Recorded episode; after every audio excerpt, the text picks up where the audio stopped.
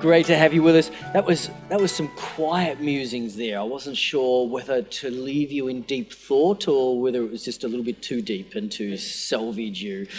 Uh, great to have you with us. Um, if you don't know me, uh, Stewart Hunt's my name. I've been on holidays, as Ollie said, first Sunday back, and it's been been great to get back and, and see all your friendly faces again. I trust you had a nice break. Um, we sometimes do this. Let's let's do it again. Who went the furthest over summer? Okay, who got out of Melbourne? Let's, let's start easy. Okay, who got out of Victoria? Now, not so easy this summer, uh, actually. That was, okay, who got out of Australia? Oh, a few hands left there. Okay, Asia Pacific. Beyond. Uh, okay, what are we up to? Three. Michelle, where did you get to? Oh, the US. Oh, oh, and who, who was there? There was another hand over here. But Malaysia. Oh, I think Michelle might be and, and Lauren too. Oh, wow. Where, where in the US did you go? Somewhere wintry? Yeah, yeah. Yes. Uh, I actually wasn't thinking of the link here, but, but there is a, is a little bit of a link. I was, I was actually going to tell you um, I went to I went to Greece, which I know sounds really elaborate, doesn't it? But it, it's winter. It's winter there. It's snowing in Athens. Um, it was it was very very cold. A very very short trip. It's so short that I didn't have jet lag there, and I didn't have jet lag back, for which I'm, I'm very very thankful. Board meetings, most of it locked away in a room and discussing all all sorts of all sorts of things. But it was great to great to do that that trip again. So maybe actually inadvertently I got I don't know. Is the US further than get out a globe. We'll, we'll have a yeah, we'll have a look at that. Um, but it was um, it was a big big summer break for us. Also got Joel wedded off to to Virginia Zacharias. Now Virginia Virginia Hunt. So that was a successful yes. Married another one. Uh, that was that was fun. Um, and uh, a busy summer. So hey, can you believe it? We're back into it. 2020 is, is here. And if, if you were thinking about the year 2020 and thinking, oh, you know, vision, eyesight, that's what we all want 2020 vision, right? You're probably not the first church or Christian organization to think, hey, this would be a good year, wouldn't it? To refocus, to have 2020 vision, to, to be able to see as God would have us see, whether that's to be able to see to see God in, in all truth and all with, with clear vision or to to see ourselves, to see to see ourselves as, as God sees us, to see one another as a church as God sees us. But to have, but to have 2020 spiritual vision, that'd be a that'd be a great pursuit. One which I think would be worthy of, of our year this year. And so with that in mind, I wanted to do a little bit like I do most years, but again a little bit different, and that is to have a look at our look at our vision.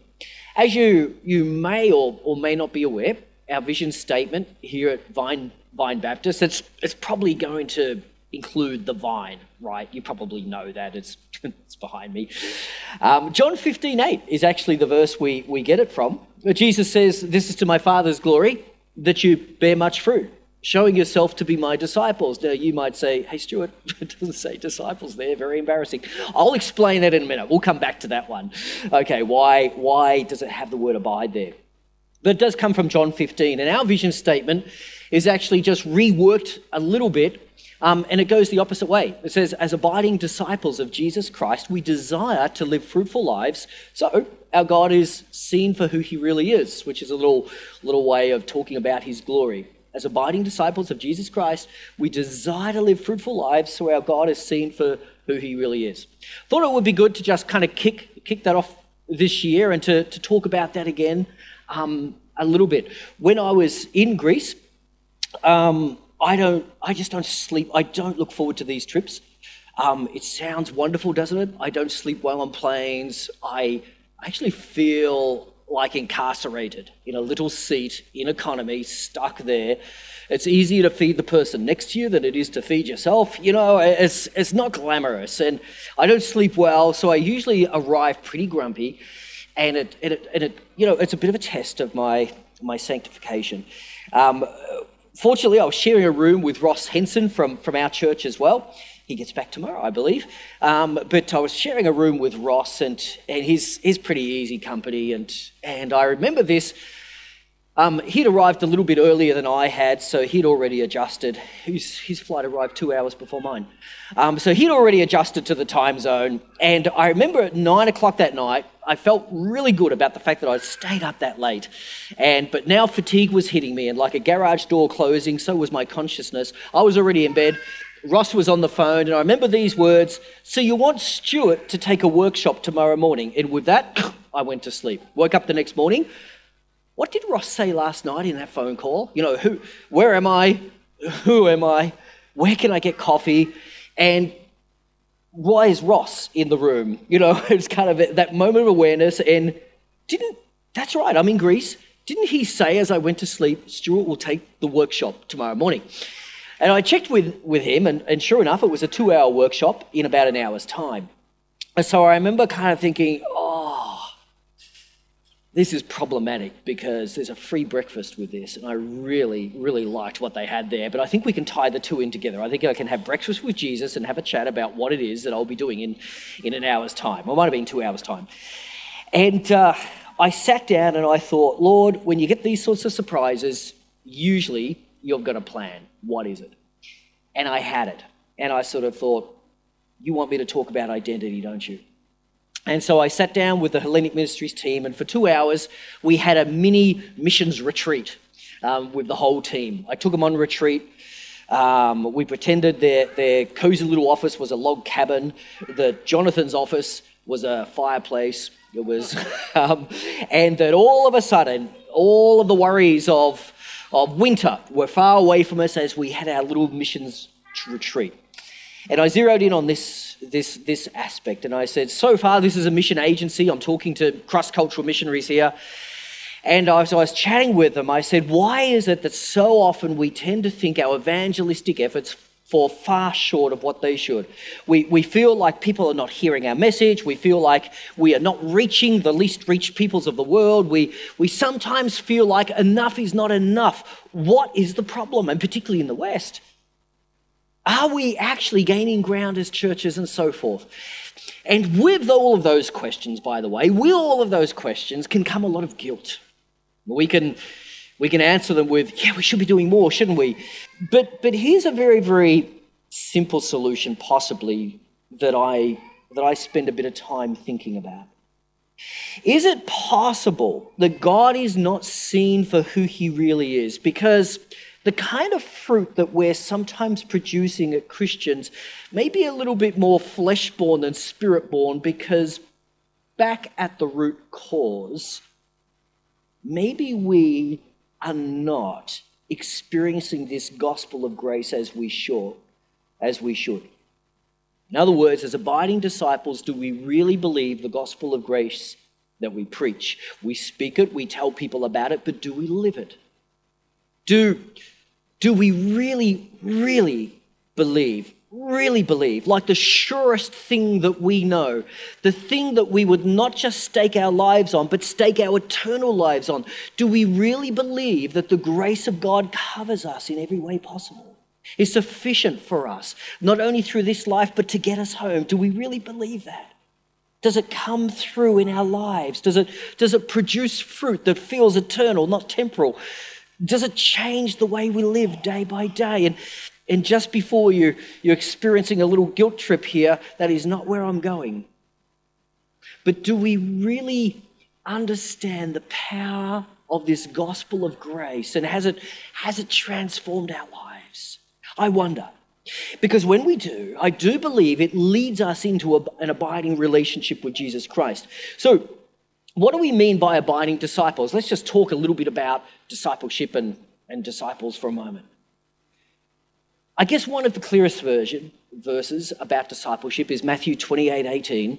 Um, all authority, Jesus has just said, has been given to me. Therefore, go and make disciples.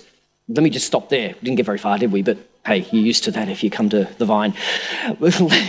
go, therefore, make disciples.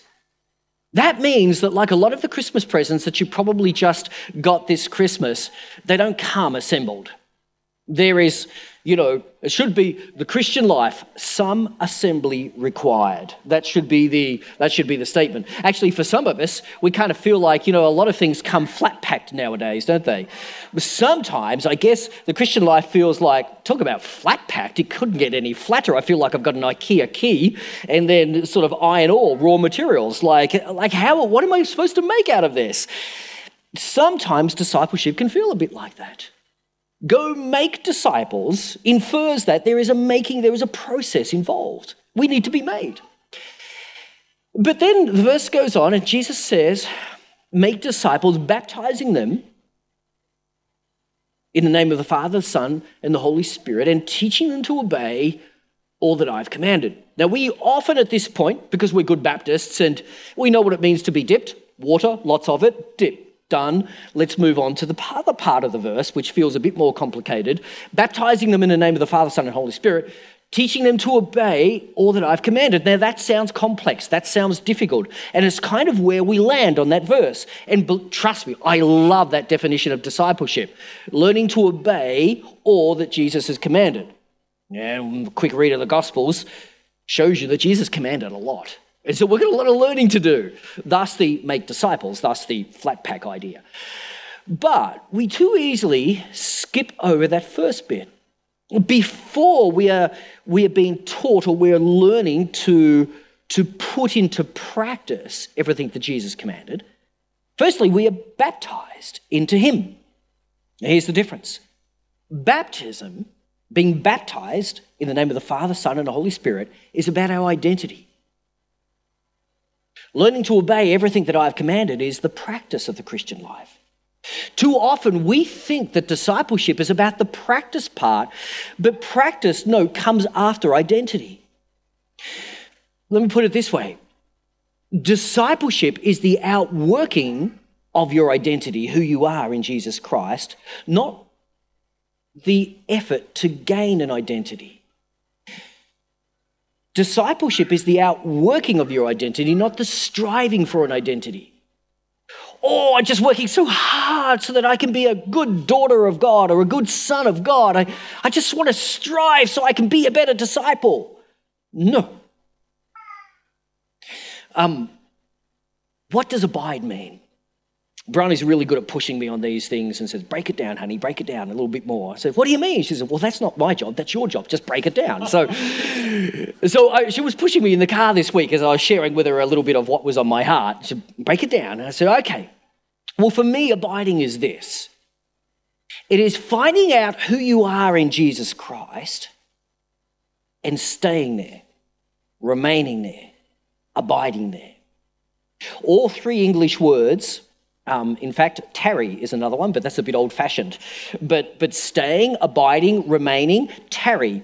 Different versions will use those different words. All of those four English words capture the essence of the Greek. Find out who you are in Jesus Christ. That's your identity. And then stay there, remain there, abide in that moment. Every morning, I said before, I, I woke up in, I woke up in Greece, and you know, where am I? Who am I? Every morning, wake up and ask yourself, Who am I? You probably know the where, but who am I? Find out who you are in Jesus Christ. Stay in that moment until Father speaks into your life and says, Well, you're my child. You know who you are. You know who I am. My spirit is speaking to your spirit, testifying and affirming that. You're my son. You're my daughter push into that moment. Know who you are, find who you are in Jesus Christ, and then abide there, remain there, stay there throughout the whole day. The ups and the downs and the distractions and all the bits and pieces that happen in your day, abide in that moment. But identity, being baptized into Christ, being in Christ, identity comes before practice. Sometimes we get that, we get that twisted around and we're trying to practice being a disciple without identity. Hear me on this. Discipleship, when it is divorced from identity, ends up simply being a cause. When we divorce identity from discipleship, we just end up with a cause. We end up with Pharisaism, legalism, uh, we, we, we end up going down that whole try hard, striving, do it yourself kind of Christianity for which Jesus died and set us free. Does it make sense? Identity is central to discipleship. We cannot divorce identity from discipleship. We just, we just end up with a, with a cause centered Christianity. So Jesus didn't call us to, to strive. Discipleship is about abiding. Find out who you are in Jesus Christ and stay there, remain there, abide in that. That's what Jesus calls you to do. Know you're his child. Know the Father's love and favor upon you. Relish in the grace. Swim in that ocean of love. Know who you are in Jesus and stay there. That's what an abiding disciple is. Easy, huh? Yeah, it takes a life. As I said, make disciples, flat packed. Where okay, a little assembly is required. Um, but that's what we mean by, by um, abiding. In other words, it is not the outworking of, of our identity, it's the, sorry, discipleship is the outworking of our identity, not the establishing of it. That's why we had this phrase last, last year that we shared as a church learning to walk on earth as you are known in heaven. Learning to, that's the practice, learning to walk it out on earth as we are known in heaven. That's the identity. And we've had that for a couple of years. So we looked at the, the Gospel of, of Mark and, and, well, how did Jesus do that? And the question was aimed at helping us discover well, if we can work out how Jesus did that, that gives us a clue as to how we should do it. Learning to walk on earth as, as we are known in heaven. That was our little, little phrase. Um, Bron, um, as, you, as you know, has an interest in art, and, and um, uh, one of one of the things that she does is, is there, are, there are competitions and, and things all over Australia all year round. And she's uh, in her calendar, this is when she's not, you know, pastoral team member, but, but in her happy zone, well, she's happy in that too, but her happy as, no, she's happy. She's, anyway, when she's, when she's in art mode, um, when she's in the art mode, um, she, she kind of puts in a calendar where when the competitions are and she works towards them. There's a fascinating one in WA that she just, just put an entry into, and the theme was identity. And you can quickly see why that just grabbed, grabbed her attention. And her piece was, it was quite dramatic. But her piece was, was of um, um, a, a, very, like a, just a dark space. Is it a room? Is it, is it um, um you know, the cosmos? Is it, it's hard to tell. But in the middle of this dark space, is, is, is, a, is a lone and faceless, faceless woman just sitting in the dark. And the only light illuminating her, her faceless face um, is, is coming from a, from a smartphone device. It just you can see the illumination of the screen and it's lighting up her face, but there's, but there's nothing there. There's nothing there.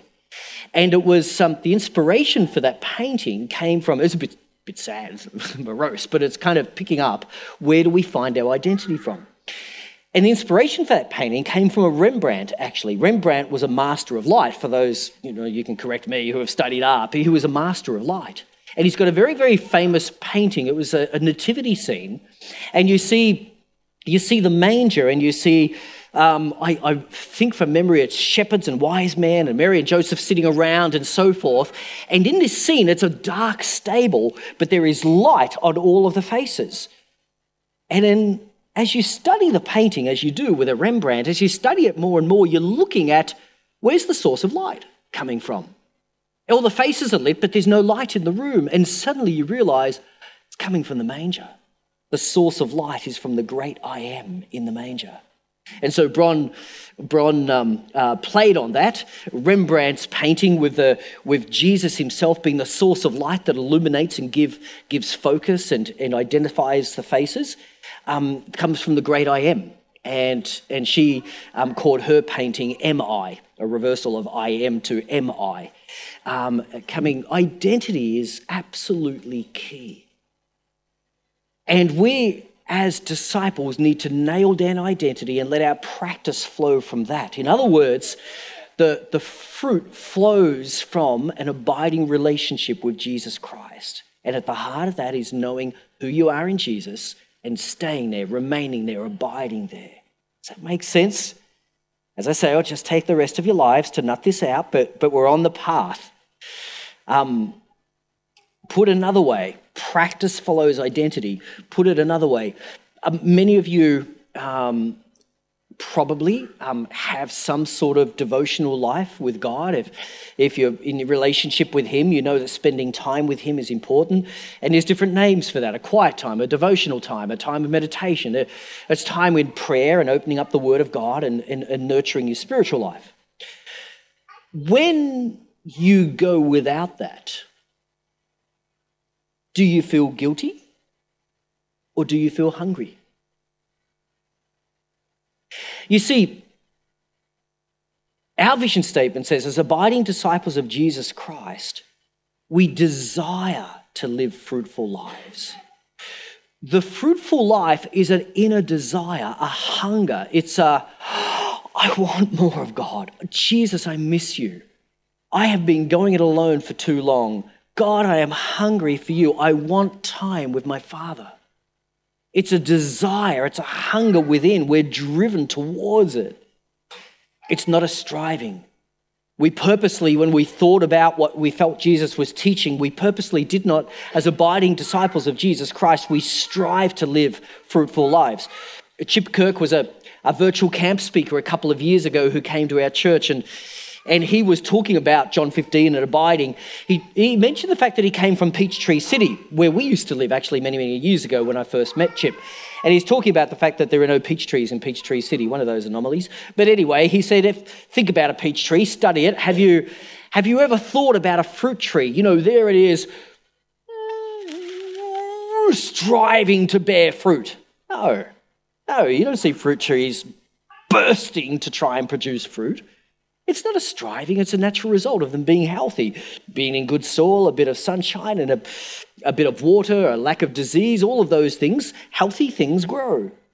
Healthy Christians grow, healthy churches grow, healthy things just naturally grow. Likewise, we don't have to strive to produce fruit. It comes from, from who we are. It comes from who we are. Identity before practice. So, fruit Jesus talks a lot about fruit in the, in the, Christian, in the Christian life. Um, he says, um, for instance, you will know my disciples by their what for one another? Their love for one another. Yeah. Love is one of the fruits of the Spirit. In fact, you might say it's the, it's the chief fruit of the Spirit. It's the, it's the mango of the, of the spiritual fruits. You know, uh, some may argue with that, but I love mango. Um, but but it's it's it's up there. It's the champion of fruits is is love. Um, you will know these are my disciples by their love for one another, by the fact of the fruit in their lives. Jesus also said, You'll know a tree by its fruit. In that instance, he was actually talking about false prophets. He was talking about people who prophesy and say things in his name, even potentially, and is incorrect. It's just not right. Well, how will you know? You'll know by the fruit. You'll know a tree by its fruit, he says. That's how you're going to know. And so Jesus used fruit as an example of, of being able to know and to be able to, to discern as well. Um, love, as I said, is the, is the greatest fruit. And so this is actually introducing a little bit of our, our series uh, going ahead this year. We're going to, to jump into First John. And some of you might know that, that, that 1 John, 2 John, and 3 John are sometimes known as the, the love letters. We'll come back to that in a moment. But love is the champion of the fruits, the fruit of the Spirit. Um, as I mentioned before, we had a very, very successful summer. We got, we got our youngest son, Joel, married. Woo! And they asked me, oh, well, firstly, they gave me the privilege of, of actually um, presiding over the wedding. And, and that's fun, pronouncing, pronouncing your son, you know, man and wife, not man and wife, just but man or wife. But but pronouncing them a married couple, that's that's very, very special. And they asked me to speak from 1 Corinthians 13. So I opened it up uh, again and I sort of thought, well, it's the, one of the most significant passages we have, isn't it, on, on love. I opened it up again with fresh eyes and, and just asking, well, God, Scripture just never fails to amaze me. I know this passage. I haven't quite memorized it, but I know it pretty well. And I've spoken you know, from this passage at many, many weddings, what have you got for us today? And, and I was amazed again at new, fresh insights. The first thing that struck me was, you know, in verses one to three, where it says, You can have everything, you can have all of this going for you, yet if you do not have love, you have nothing. You know, you know that, that first part, it starts out. In fact, it's, it's you can have the gift of prophecy and speaking in tongues, and, but if you have not love, you're a clanging cymbal. And, and so you can have it all, but if you do not have love, you have nothing. No, it's stronger than that. Here's an interesting thing I discovered it doesn't say you have nothing, it says you are nothing. Wow. That's an identity statement. If you do not have love, you are nothing. Wow. Why would Paul say that? Inspired by the Spirit of God. Because of this, I think. Love, as I say, is the, is, is the chief fruit. If you do not have that fruit, if you do not have love, then the reason you don't have fruit is you do not know who you are. It's not you don't have love because you're not striving enough. You don't have love because you don't know who you are. It goes on, verses 4 to 7. Paul talks about all of the attributes of love. Love is love is this and this and this and this. It's not that and that and that and that. It's this and this and this, not that and that and that. And I won't go into all of that, the brevity, but you've got the picture. All of the attributes of love. Here's a thought. These are God's thoughts on love. This is the nature of love. When God defines love, he is defining himself. When Paul talks here, inspired by the Spirit of God, about the nature of love, he is talking about the nature of God. Because God is love. When we say that God is love, we are correct in that statement. God is love, it's his identity. So when we do not display the fruit of love, the truth is we have forgotten our real identity. I was thinking about mission at the Vine Baptist this year, and I was, I was thinking about the different, different commitments we have to local and global mission, and I, I've been praying about and talking to the Lord about our, our, our, particular compassion for the poor. And I've been looking at some, some articles and doing some reading on it. And interestingly, some articles about issues of social justice and the poor left me feeling excited and pumped up. And some articles about social justice and the poor left me feeling a bit icky. And I was a bit confused by this. And I, I turned my attention to God and I said, God, what's the difference? Why do some articles just leave me feeling, I don't know, not quite right, and other articles feel, you know, leave me feeling inspired? And I think the difference was this some were addressing practice and left me feeling guilty, and some were addressing identity and left me feeling inspired our attitude towards the poor, our engagement with issues of social justice and so forth, I'm convinced should come not by pointing the finger at the practice, that'll leave us down a guilt ridden track of legalism, but at identity. In other words, Father says, Oh, Stewart, I have such a heart for the poor. They have not the opportunities that you have. I have such a heart to free them and give them my message of hope. You're my child. Would you reflect my heart? That's identity. That's not cause driven. I believe that, that God is, is asking us to demonstrate love to Him and to one another out of our identity. If we are, if we are striving to love one another, we're going to fail terribly. We'll probably end up actually hurting one another and it'll be miserable. Please don't strive to love me. Desire to love me out of your identity with God. Find out who you are in Jesus Christ and let that just bubble up inside and flow over you. Show me Jesus' love, not your striving. And I'll try and do the same as well. You don't want my striving. Believe me, you don't. And so, fruit is something that comes out of our abiding relationship. It's God's very, very nature. It's part of our identity. And as we look at trying to love one another and be, be loving to each other in a loving community, we can trust that it won't come from our very best efforts, but it will come actually born of the Spirit of God. But here's the thing. In First John, he's going to lead us down this track. Love is not just a fruit, but it's a sign. It's a sign. Um, John, John says in, in 1 John 2, 2 6, we must learn to walk as Jesus walked, and that is out of identity. In verse 323, he talks about, and this is how we know that we are actually born of God. Because the very Spirit of God Himself is producing, producing this fruit. He's producing the walk. That's how we know that we are truly born of God. Think about this first John, and we'll get into a little bit more of the context next week. But he's the last of the apostles. The church is under incredible pressure and stress. There is persecution. It feels almost like there has not been a, a day as dark as those days since or before. This is the outworking of what, what Jesus had warned the early church would, would have to go through. Incredibly dark times. Christians were starting to abandon the faith twofold. On the one hand, heresy was creeping into the church. On the other hand, the persecution was such that they were thinking, you know what, I had my, my life was easier before.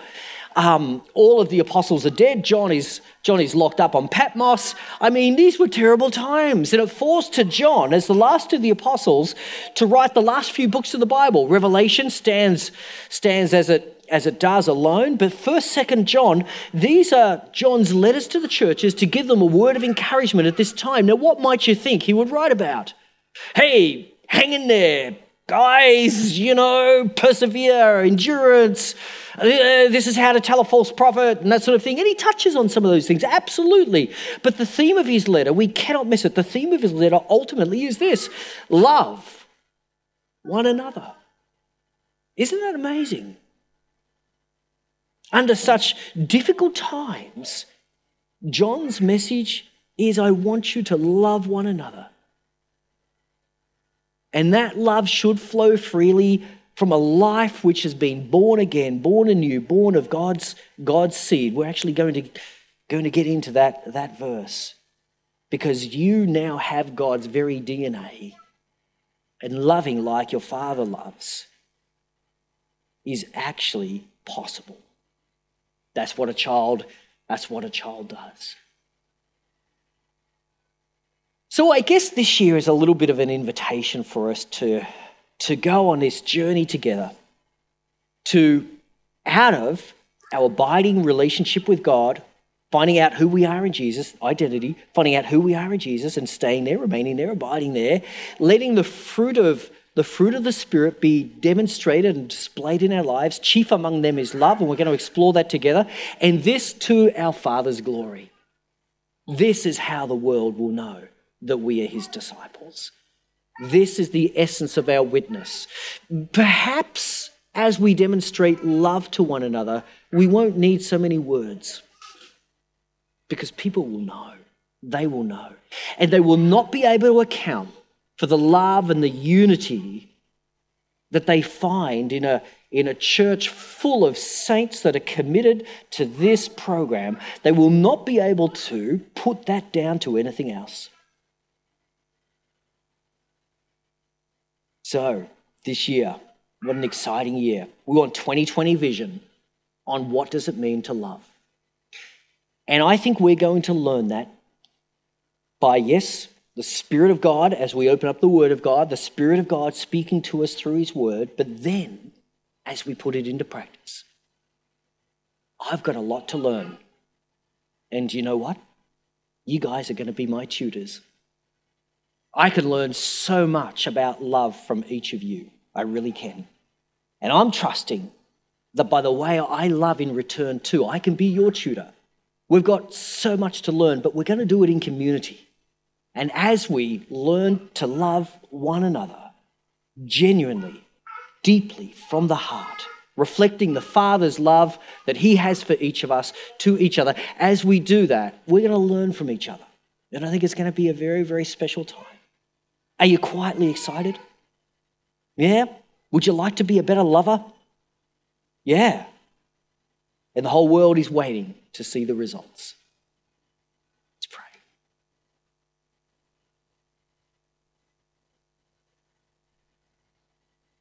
Mm. Life with you, um, God, is always an adventure. We thank you. We thank you for before time began, singling us out, choosing us, and calling us to yourself as your children. Calling us into relationship and, and calling us to in, enjoy life with you. And we never stop learning, and we know that we are still being made as a disciple. Well, our prayer this year for ourselves and for one another is that we would be good students of your very nature, your character, who you are. That we would learn to love one another deeply from the heart. That we would learn to love without reservation, and that we would learn to love not because other people love us back and it's just reciprocal, but we'd learn to love when they don't. We'd learn to, to love simply because we've first been loved. We love because you first loved us as recipients of love from God, may our love for each other flow from that, regardless of response, regardless of how that may or may not be received. But would you please teach us to love one another just as you love us? That's our heart. Give us 2020 vision. Show us what that looks like. Take us by the hand and guide us Heavenly Father, we pray. We want to reflect your Father, we, your Father's heart. We, we want to reflect who you are. We want people to say that definitely. That, that boy there, he is his father's son. That girl there, she is her father's daughter. May it be so. For your glory. For your glory alone.